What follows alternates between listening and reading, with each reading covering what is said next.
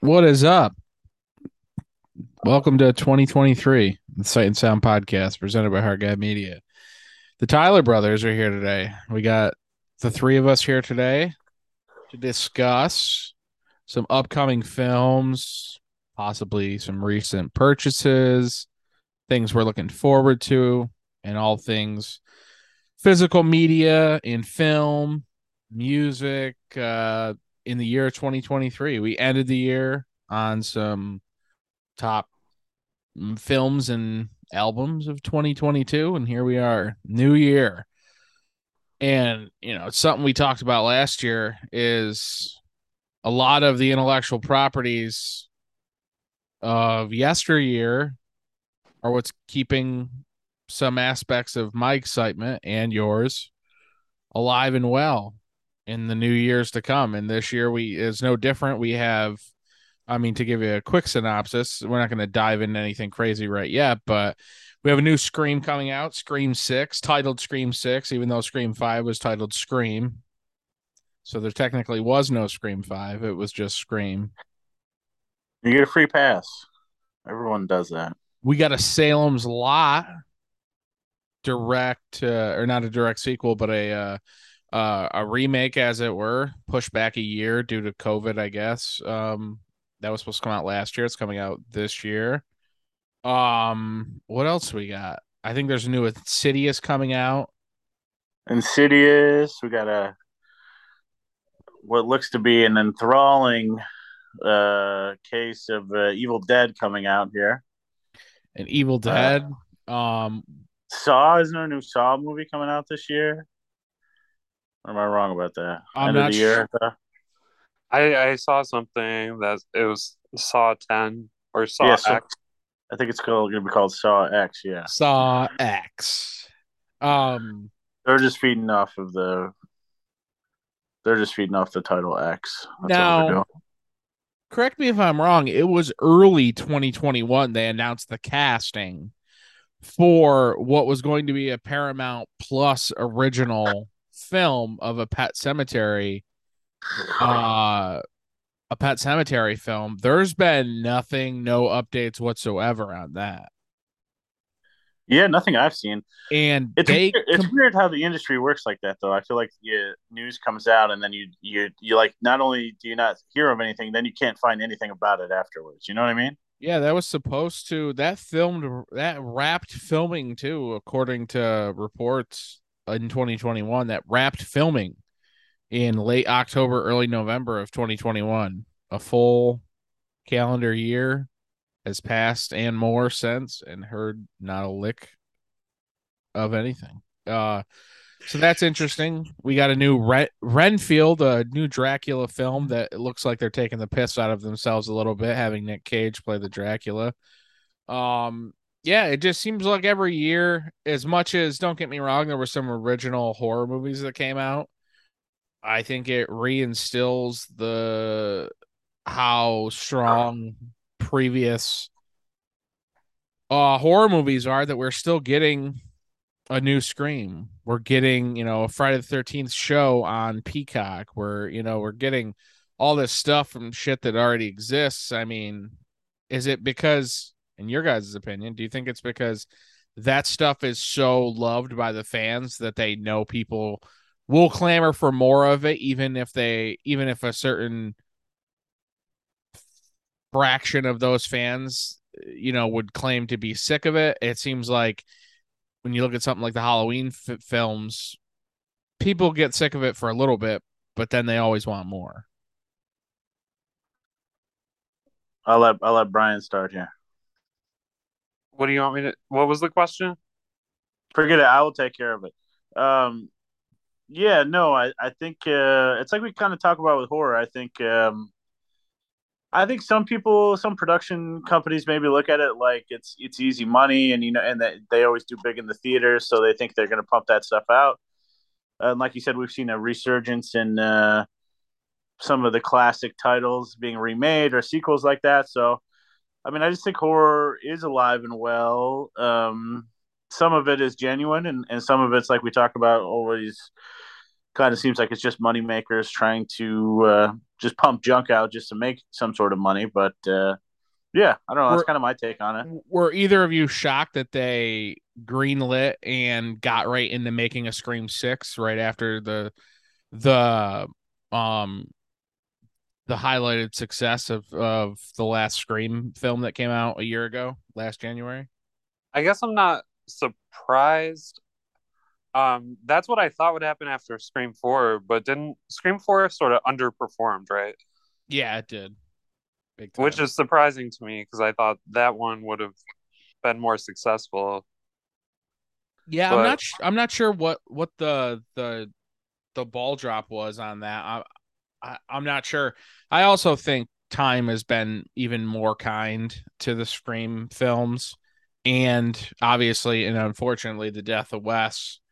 You know, distance makes the heart grow fonder. I feel like there's another generation of people that discover the Scream stuff. So once we get a new Scream, I feel like it was just a circumstantial thing where Scream 5 ended up, I mean, which is kind of blows my mind when you think about, in my opinion, how vastly different and better Scream 4 is than say 5. Granted, that's just my opinion, but to think that Scream 5 did way better than Scream 4, it's interesting to think about. And immediately they saw an opportunity and they said, we're going to keep going for it. Granted, you know, I think it's all, everything is unfortunate how it worked out with them not thinking that they needed to pay Nev and her just not being a part of it. I think that for me, it kind of seems like we're going to start entering the watered down phase. I already think the last one was a little bit, albeit entertaining, but yeah, I don't know. Like maybe they can do something really cool, but I'm excited. I'm excited for the new one. I think the backdrop of New York City makes it sound kind of cool to me. Personally. I think they just get lost in their own sauce, though. Like, okay, we're gonna release a new film. It's gonna be Scream 5, but we're not gonna call it Scream 5. But okay, now we are gonna call the new Scream that came after that one, Scream 6. Yeah, I mean that. It's a little bit like pro wrestling writing, right? Like seriously. There's really not much. It doesn't make sense, but like no one's gonna question it, so whatever. Yeah. I mean, no one really thinks about this, but it reminds me of when the fourth Final Destination was called The Final Destination. Right. And then they came out with Final Destination 5. But yeah. Oh, go ahead. I'm sorry.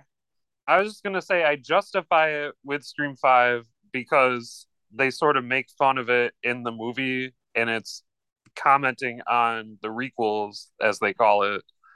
Like Halloween and Candyman and even The Thing, which was a prequel that don't have a number or a subtitle.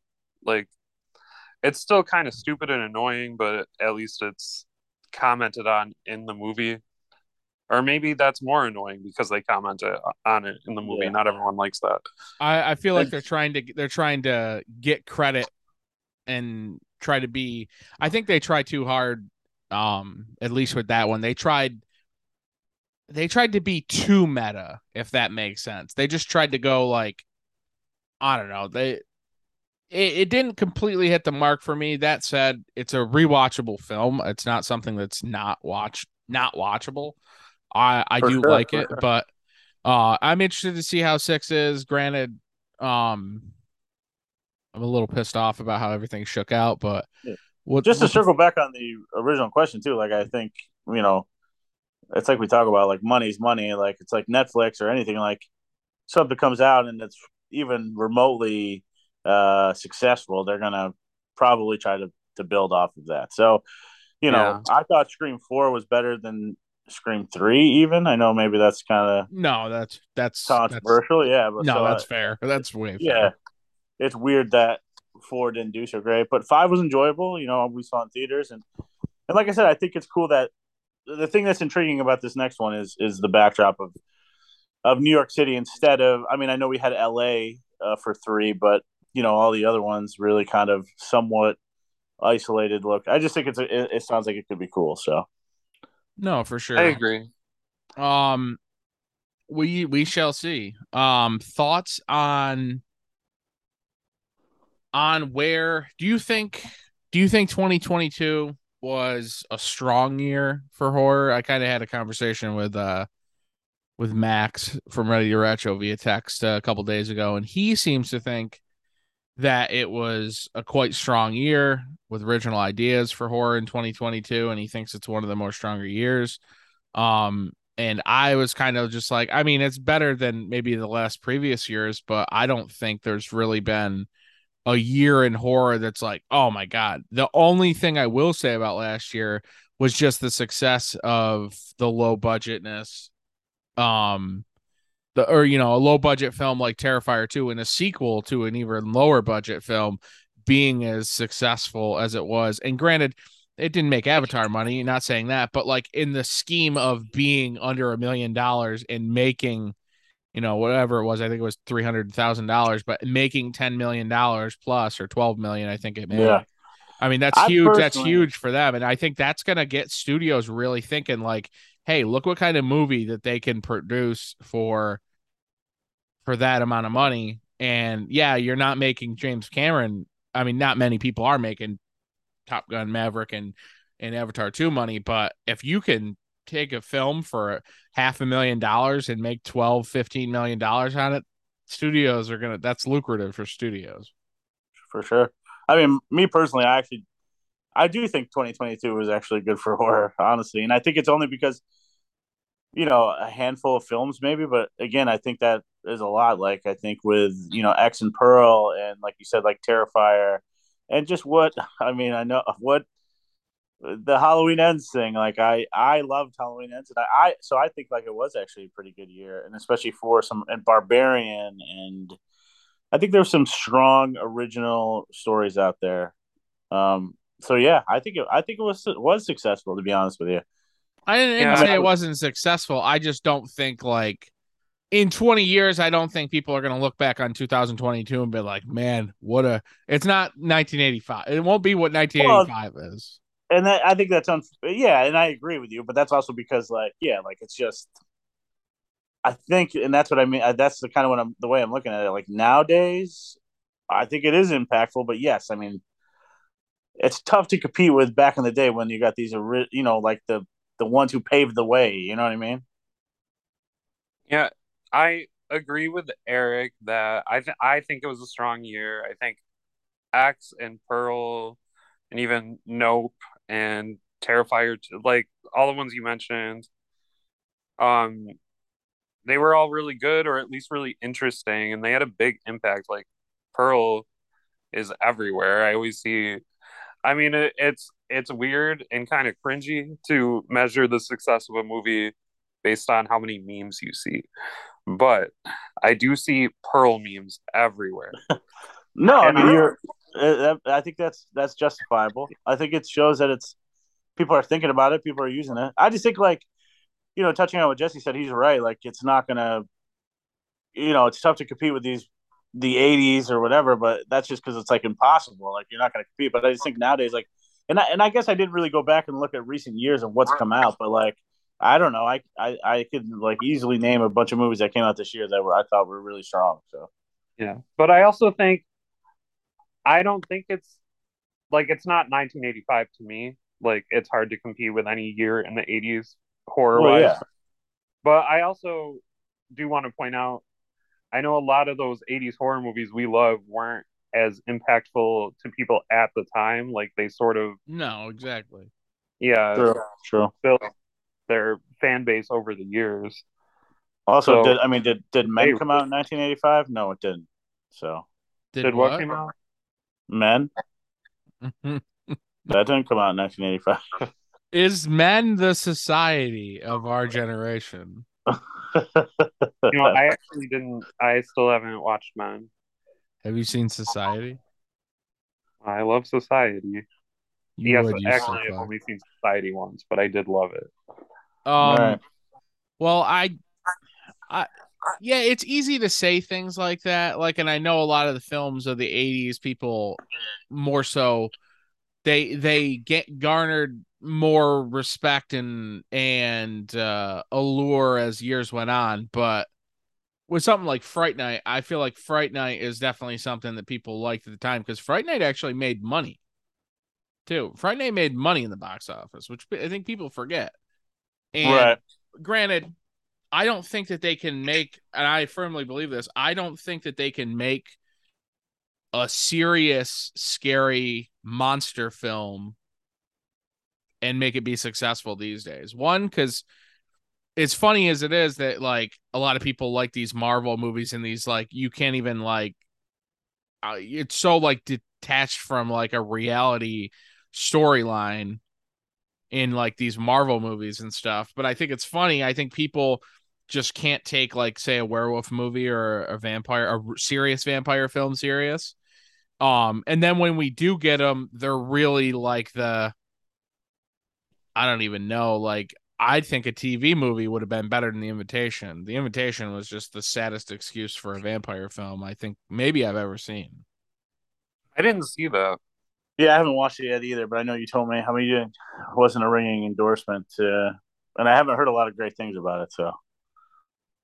I mean, I also think it's people that aren't horror people making horror films so they want to be elevated or whatever the fuck you want to call it. They want it to be more than a horror film type thing. And well, also like with the accessibility of these films, like think like with streaming services now, like if there's no such thing right now as like a streaming service and like Netflix and like a movie like The Invitation came out, I think you're right though. Like I think people who are just into horror or like just want to, you know what I mean, they're gonna seek that movie out and watch it. But now, because it is so accessible, you do have it opens up to a broader horizon, or a broader audience. Because you know, my dad could be looking at Netflix and just see that and just kind of play it. You know what I mean? So I think you're onto something with that. I believe. I'm really interested to see where, and they're making a new Conjuring movie. There's a new Insidious movie coming out. I mean that shit just won't die. Like. They refuse to stop making those films. They'll wait a couple years, but then they're like, we need another one. Can we get fucking what's the dude's name? Patrick Wilson. Yeah. Like we got to get him fucking on board.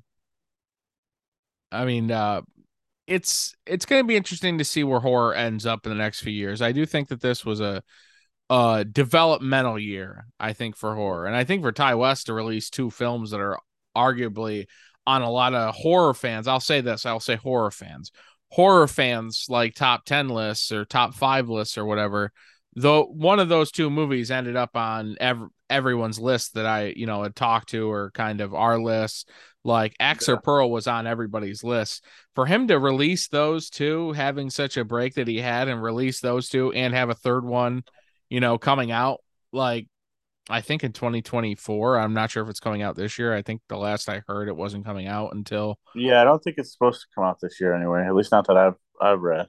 But that's, I mean, when you think of that and you think about Barbarian and things like that, I'm not saying it was a bad year. I don't think it's a year that people are going to. Maybe they will though. Maybe like to BT's point, like. Are we going to look back on this in 5 years and be like, this kind of set the foundation for what horror movies are going to be? But also, there's so many different offshoots and subgenres of horror films. Like, yeah. I don't know if I would. It's so hard. Some of these films, like, they teeter on trying to be more than horror films, either intentionally or unintentionally. So it's hard for me. For me, I'll pose this question. What type of horror film are you craving that you think the market is dried up on and we have not seen? For me, I mean, I've said it a million times, is true monster movies. I want Vish. I don't want Nick Cage, like goofy, like I'm hungry, like fucking vampire film. I don't want that. Like I want a fucking vicious, gnarly vampire film. I want a fucking insane, brutal, tearing fucking arms off fucking torsos werewolf film. I want a monster movie.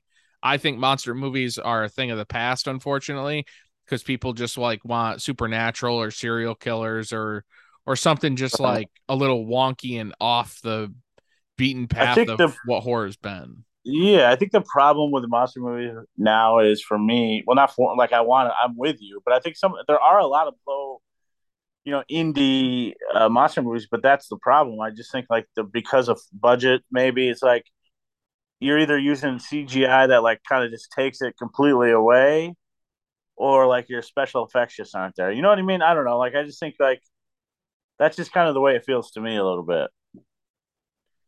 If I don't know if you guys agree, but I just, you know what I mean? Like, just, yeah, it's you tough. Gotta. Like, it like if you're gonna make a werewolf movie right now, like imagine you're going CGI. Probably you're not gonna. I'll pose this: if From Dusk Till Dawn was all CGI'd vampires, would we love it? Probably not, because I think it would take away. You know, I don't know. Like, there are CGI stuff, films with CGI that I love, or shows. You know, obviously we're big Buffy fans. That was all like, and there is some CGI in From Dusk Till Dawn, but even like, I don't know. I think there's too much reliance on that because makeup takes so much time. For sure. But you look at something like, and maybe I'm just talking out of my ass here, and I don't work for a studio. I'm not a makeup effects artist. But you look at like the simple and the big thing with the Lost Boys was the lenses at the time were you know weren't great just because of the time period. Now you could get an amazing set of like easy wear contact lenses. And they had just little prosthetics on their brows and their high cheeks and a little bit like on their, you know, from in their eye area. Like that's all the makeup effect. There wasn't a lot of makeup and teeth. There wasn't a lot of makeup effects in Lost Boys, but it's one of the most like, it's one of the best like simple vampire makeups, and they were genuinely fucking scary. And even if you want to trace it back to like Buffy again, I mean, obviously some of the vampires got really extensive and some makeup, but relatively there was just kind of that Greg Canham fucking high brow, high cheek and fangs and eye contacts. Like there wasn't anything really crazy with them too. And those are memorable, like scary ass vampires for me. No, I'm with you. I don't know. I want more vampire and werewolf films. I guess that's just me. Well, I think there's always been a lack of when you think of like monster, creature, werewolf was always kind of taking a backseat to. Do you either one of you think, or even zombie at this point? Do either one of you think there'll be a resurgence of any kind of monster movie? Do you think it's real? I think it's dead. I think it's something we will not get. Like in a true like the way The Conjuring and Insidious is and everything and all the haunting paranormal, like I don't think we're ever going to get like a 2 to 5 year boom the way we got it with them. Yeah, I don't know. It's tough to say. I mean, anything could happen, obviously. I mean, I know it sounds cheesy and maybe you wouldn't agree, but like I know Ryan Gosling really wants to make a Wolfman movie. He really loves like the original, you know, Lon Chaney Wolfman. Like I don't know what direction that would go, but I know he's a fan of like really of the old horror stuff. I mean, I think that could be something that could be cool and maybe spark something. But yeah, I mean, beyond that, you know, I don't know. It's tough to say. What do you think, Brian? I think the problem is I would love to see a Wolfman movie, by the way, but I think the problem is every time they try to bring back at least the Universal monster stuff, they try to make it like a big like action epic. True. Like, right. Lots of CGI, and it always fails, but they always try it every few years. For sure. I mean, I think they did have a plan for like, you know, they had Tom Cruise's Mummy, and then I'm pretty sure what Johnny Depp was going to play like an invisible man. And I think what's his name there? His name is escaping me right now. The guy who was in No Country for Old Men. Hey, Javier Bardem. Oh, okay. Was going to do like some sort of Frankenstein monster type thing, but I'm pretty sure that all got scrapped. But I think if you like Google, there's actually like pictures of them all together because they were going to do like a whole resurgence of like the Universal monster type thing.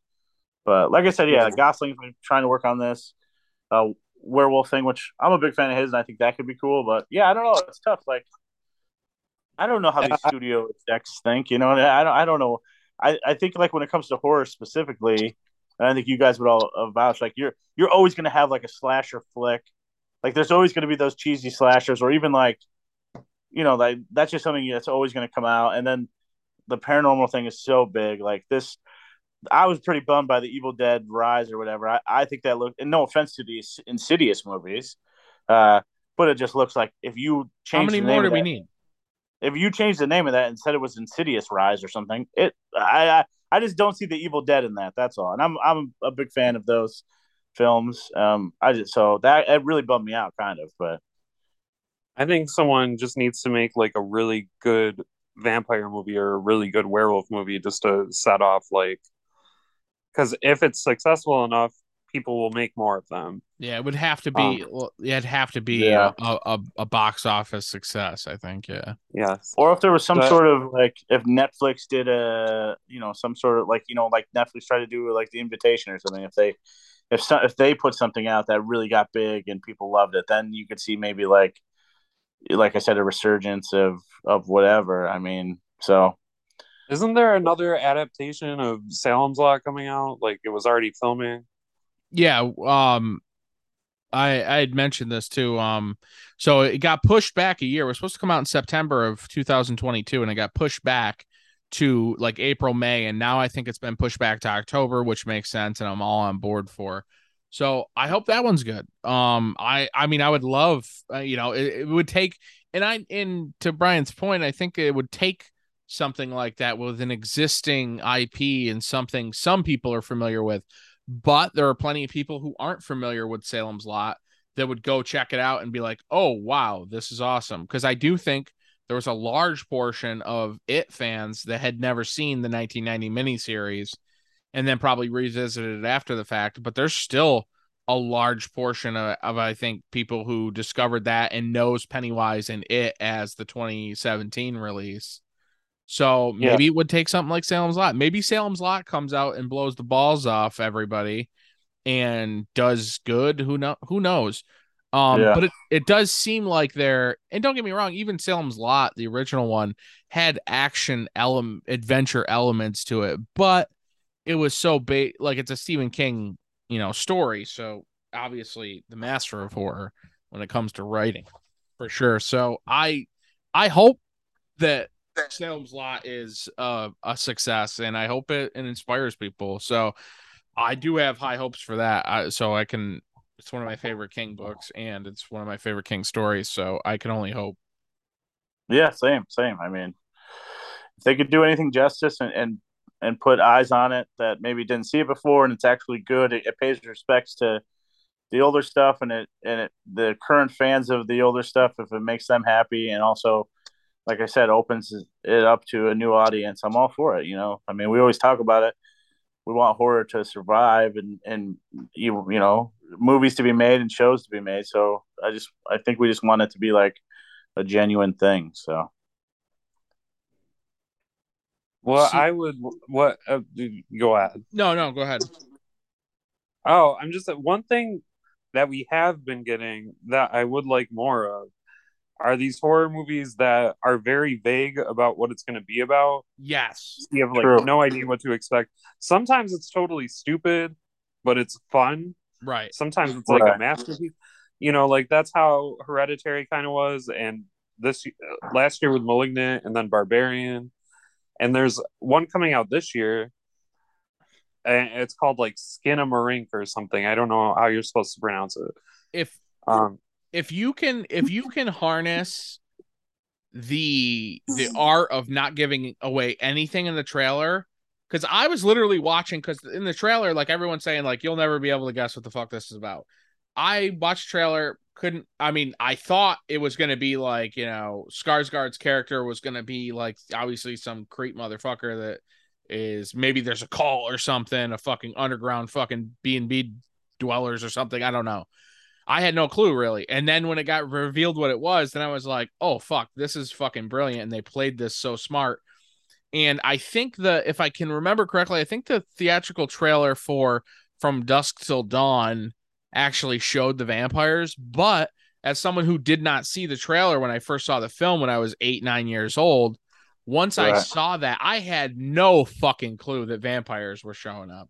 So when they did, I was like, we need something like that. And I think Barbarian did that obviously to, whatever naked mongoloid hairy nipped type of monster, hills have eyes type monster movie that was. I think something like that would be amazing. And maybe, who knows, maybe we get something in Salem's Lot where there's like a big fucking twist and it writes a whole new lore like attached to like the original story, and they're able to expand upon that and make a sequel, and maybe it bounces off. I don't know. I do think there's a lot of merit, and to Brian's point, where they can, it's a hit or miss when they try to like lead you down one road or not give you enough light in the road that you're going down, and then it's revealed. Yeah. But for the however many years, they've shown way too much in trailers, so I will agree. I mean, Men did that, but I don't even know if the guys who didn't know what the fuck that was about. Well, it wasn't even the trailer. It was like the first, like, what hour and a half of the film led you down a road too, and you're like, oh, this is pretty cool. And then the last, like we talked about 100 times, then the end of it is like, what just happened and why am I here? And I feel uncomfortable. And yeah, I don't know. Do you know how? Yeah. Do you know how that John Williams, that producer, always wanted to just put spiders in movies? You remember hearing about that? Yeah, it's John Peters. Jesse. John Peters. Yes. Yeah, no, John Williams. Yeah, I know what you're saying. I know what you're talking about, though. I want to be the guy in Hollywood that is known for just making everything a vampire film. Yeah, because that John Peters, I read a story about the Witches of Eastwick where Aliens was really successful. So he just kept being like, we need to put an alien in a scene. I don't care where or why, but there just needs to be an alien at some point. And they kept having to say no. Part of me thinks he's just the man for that. Like, he was on Rogan's podcast last year, and he is as crazy as he sounds. You need to get into Hollywood, Jesse, and you need to like take over a movie and just be like, we need a werewolf. We need the villain. A werewolf. It could be like and they're like, Jesse, this is a rom-com. I don't give a fuck. Put take a over a werewolf Friday the 13th. There. Get on the Crystal Lake show, and you'd be like, you know what? Why can't Jason be a werewolf?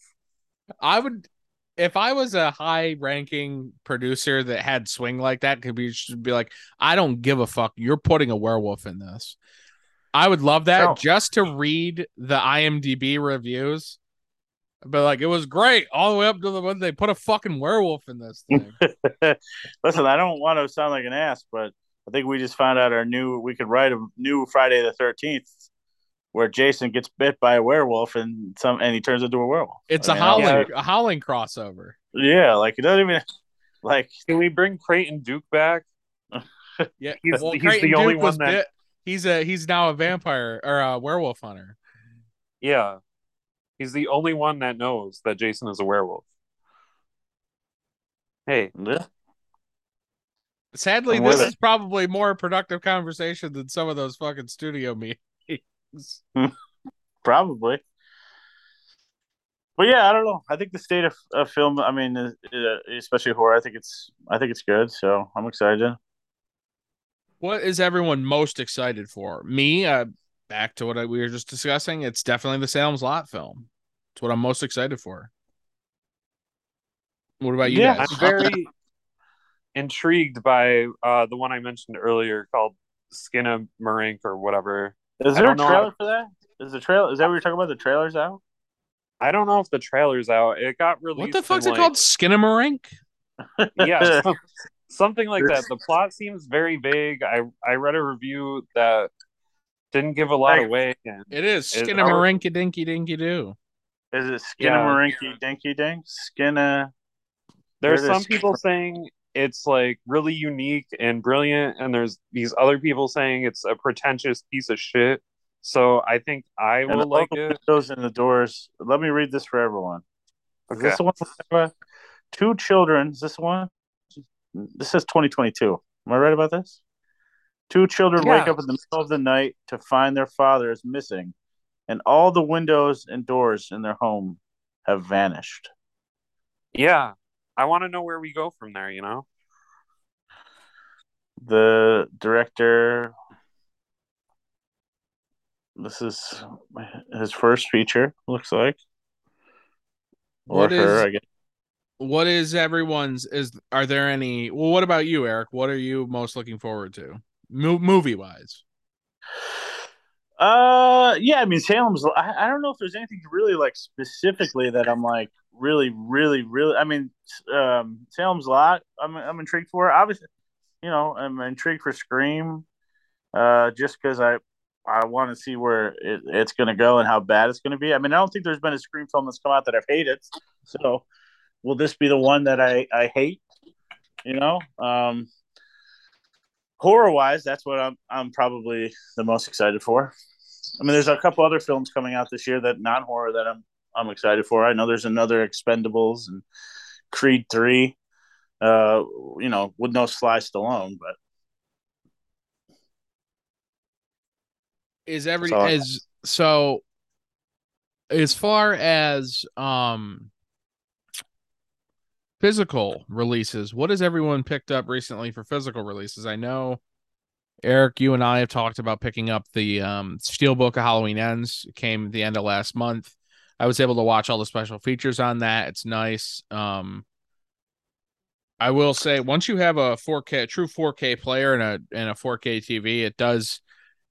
Watched some Halloween Ends today with commentary, and yeah, it looks great. There is a difference between the Blu-ray. It's not so drastic that you need it, but the 4K does look good.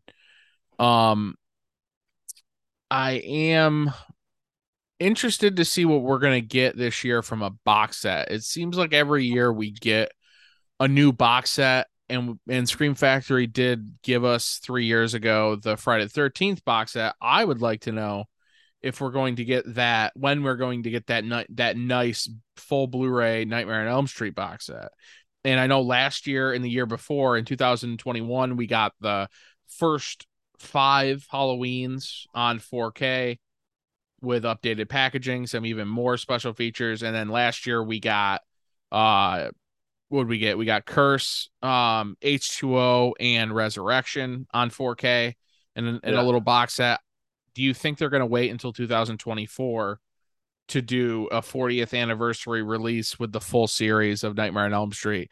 Because it's been highly speculated for years that Scream Factory is going to do it just because they've done all the big dogs or most of the big dogs. So I'm interested to see anyone do the Nightmare on Elm Street series. I would love to get a nice box set in the vein of that original DVD one that had the awesome case.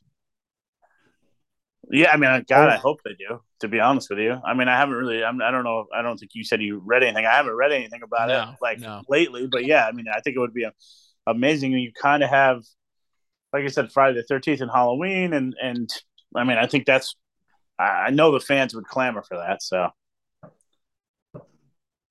yeah, that's what I want the most too, because that's my favorite of those big franchises. And I would love a Scream Factory one, honestly, to like, you know, sort of go with the collection with the Halloween and Friday the 13th. I think those would all look awesome next to each other. Oh, yeah. I agree. I just want to hold, you know, each individual movie with the original artwork as a Blu-ray in my hands. It would just be beautiful. Yeah, and original artwork.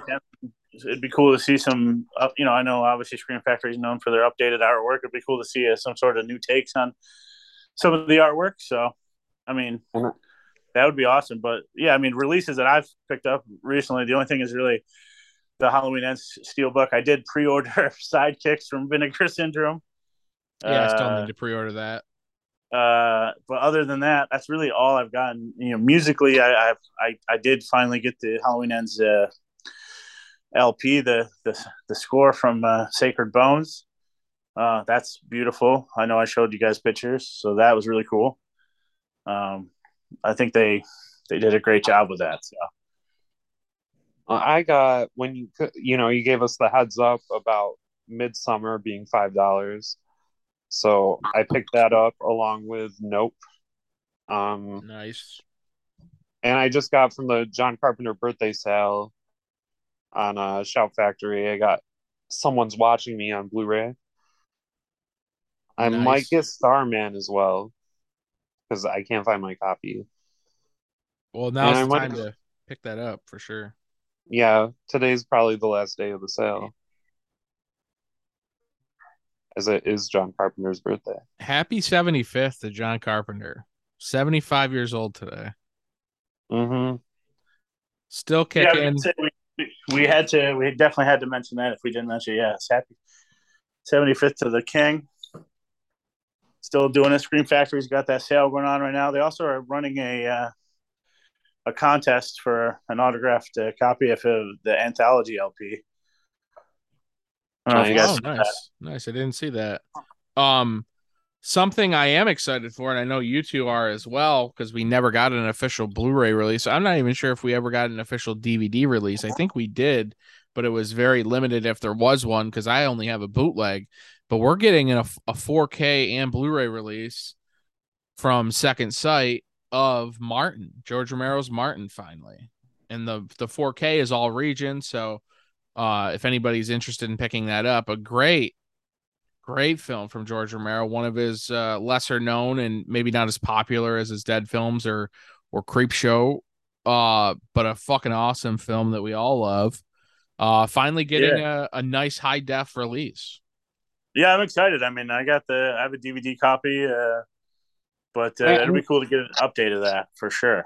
Wait, I'm sorry. Is it just 4K? So it's 4K and Blu-ray. The 4K, because all 4K is all region. But the Blu-ray disc is region B. I think I stop at Blu-rays. I don't know if I can do 4K. I would have to buy a whole new TV, right?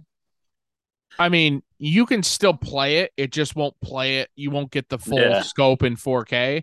But you can, as long as your player is 4K, like, you're fine. It's gonna enhance it. Even like the shit that Netflix has, like, a bunch of 4K stuff you can watch now. Even on my TV, like, I don't have a 4K TV. I don't believe in.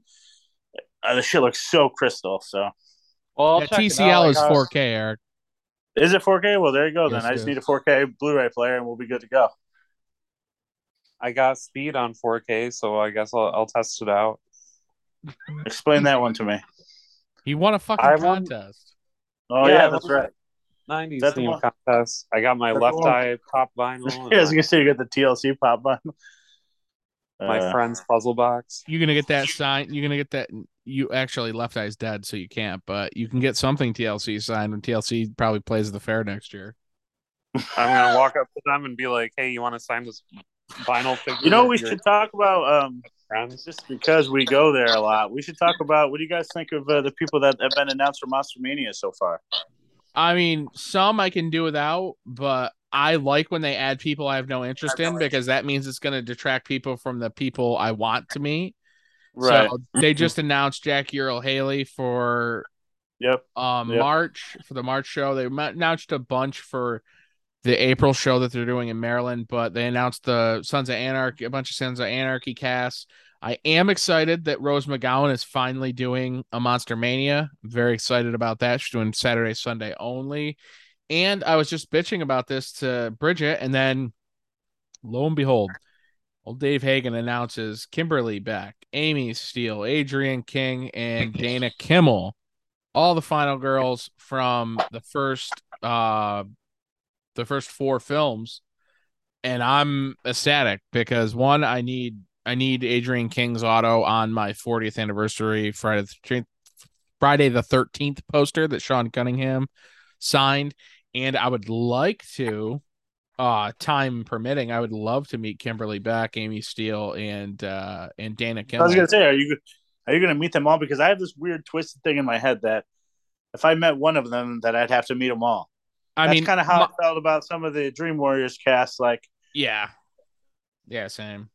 But I'm excited too, because I have Adrian King and I have Amy Steele, so I'm gonna get Dana Kimmel and Kimberly Beck. And Dana Kimmel, you got it all figured out, don't you? Yeah, I do. I think there was someone else I wanted to meet, but I can't remember. I'd have to look again. Well, those Scream those Scream Factory Friday the 13th posters are so sick too. So it's like it would be like such an idea to, because obviously I have them, but they're still, I haven't just like, they're not displayed for me yet. Like I just have them in the tube still. So it'd be sick to get all the signatures. But then again, we're talking, not only we're talking money, we're talking the time. As you guys know, Monster Mania is crazy now. So waiting for everyone would be wild. Oh, Piper Laurie. That's the one I'm most excited for. Piper Laurie got announced? Yeah. You didn't see BT cut a goddamn promo on the internet about how excited he was. Why do I not see it on their Instagram page? Did they not announce it on their Instagram page? They did. No, they did. Unless they took it down. I see it. Yes. Yeah, we talked about it in the group chat, and you were responding. So, well, we talk about it a lot. Cut them a break. That's true. Yeah. Okay. Are you meeting Rose McGowan, Brian? It depends on the line. I feel like there's going to be a long line, and I feel like she's going to be mean. I feel like she's going to be mean to me, so I'm scared. If she ain't going to be mean to you. I think I'm going to try. I mean, are you guys going to get, if you meet her, you're going to do something Scream related, right? Yeah, I mean, she's going to be on my poster with Nev, Lillard, Skeet, Roger Jackson, and Jamie Kennedy. Yeah, because then like, I will have the entire main cast. Yeah, that's sick. I like him so regretful now. Minus like, Courtney Cox and David Arquette. I'm so regretful now because I have that Scream poster. It just has Jamie Kennedy and Lillard. So like I would have her sign that as well. But Jesus, like Nev, hoping Nev comes back. Nev's done with horror. She's sick of this shit. Said I'm sticking with the fucking Lincoln Lawyer. I am gonna have Rose McGowan sign my Charmed box set and your butt crack. Because it's like, you know, why do I have this? Well, I could have it. I only like half the show. The first 4 out of 8 seasons. Is she in those? Yeah. Perfect. Tell her that. Well, I also like seasons 5 and 6 are watchable, and then after that it's just, I guess I like most of the show. I mean, I 100% need Rose on my Scream poster, but I also partially just want to fucking just present her with the Devil in the Flesh DVD to sign, just so she'll be like, oh my god. I'm gonna have her sign my Phantoms the Faculty double feature DVD. Wow, that'd be great. I'm gonna be like, make sure you just sign the left side. I'm gonna have her sign one of those giant jawbreakers. That'd be awesome, actually. Yeah, I don't know how it would hold up, but I mean, are we doing just Saturday? Because if we do just Saturday, if we want to meet Rose McGowan, I don't know if we. I do think the VIP thing's a rip off, though. You got to pay $150 for a VIP, but you can only line jump one person. Yeah, that's where it's bullshit. When you told me that, after the debacle we had with David Arquette, I'm still so fucking upset about that. Yeah. Wait a second. So I don't know. If you get to line jump a bunch of people with VIP, that makes sense to me. But if you just line jump one person, that just feels petty. And how much is a VIP again? $150. Jesus, see, that's just insane. So you're paying $100. I'm gonna get in front of you specifically because I'm VIP and you're not. I'll tell you right now. So you're paying $120 just to $150. But what I'm saying, like, you're paying the difference between just a regular ticket. Well, VIPs are sold out now anyway. But yes, the VIPs you only get to line jump one person. Yeah, I mean, I gotta be honest with you. I know this is kind of off topic with the pod, so, but yeah, it's when it's in Cherry Hill, it's tough to go multiple days if you're not staying there, you know. Yeah. And the next question is, do we just go Friday then? I would do that. Rose isn't there Friday though, right? No, she's there Friday, Saturday. Oh, I thought Saturday, Sunday, you said. It's such a risk going on a Friday if you're not going to go any other day, because what if someone's flight's delayed and they're not in there and you want to meet them? And I feel like that happens more often than not. Whoever's still listening, I hope you guys are interested in Monster Mania. Maybe we get Hagen on the podcast. Dougie Edge for sure, or whatever his name is. Yeah, it should be an exciting year. I'm looking forward to it. exciting year. What's great about being a horror fan is there's, as me and Jesse and all of us talk in the group chat all the time, is if you're a collector like we are, there's something coming out every goddamn time you open up Instagram. So it's a beautiful time always. You know, there's either somebody's announcing a new soundtrack coming out, new vinyl, new Blu-ray, new 4K, new T-shirt, new poster. It just never ends. No, it never does. Never does. I've outgrown my room down here. I have very little room for anything left down here. I need a bigger house. I hit my max with what the wife will let me display. So yeah, I'm with you.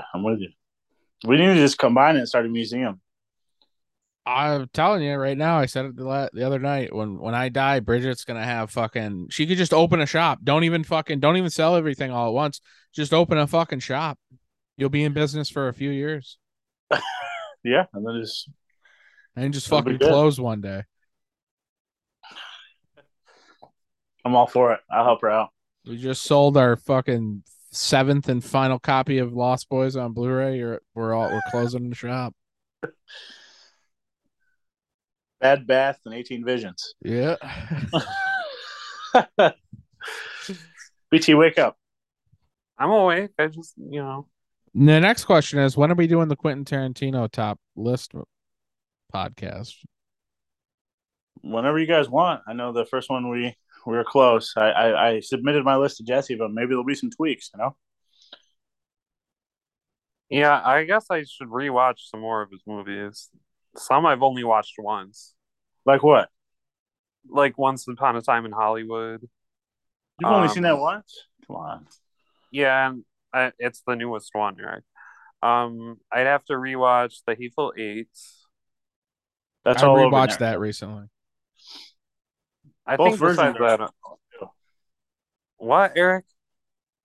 Sorry. I said that Netflix has got both versions, like the extended or whatever. And yeah, I watched the extended. I didn't find much different, I guess. I couldn't, but I haven't seen the original one in a couple of years. So yeah, original version. Well, that's gonna be a fun one because obviously we talk about a lot of kings and queens on this show, and Tarantino, as we know, he's definitely a queen. He's the Mad King. Mm-hmm. Well, whatever. Boys. This has been a fun app.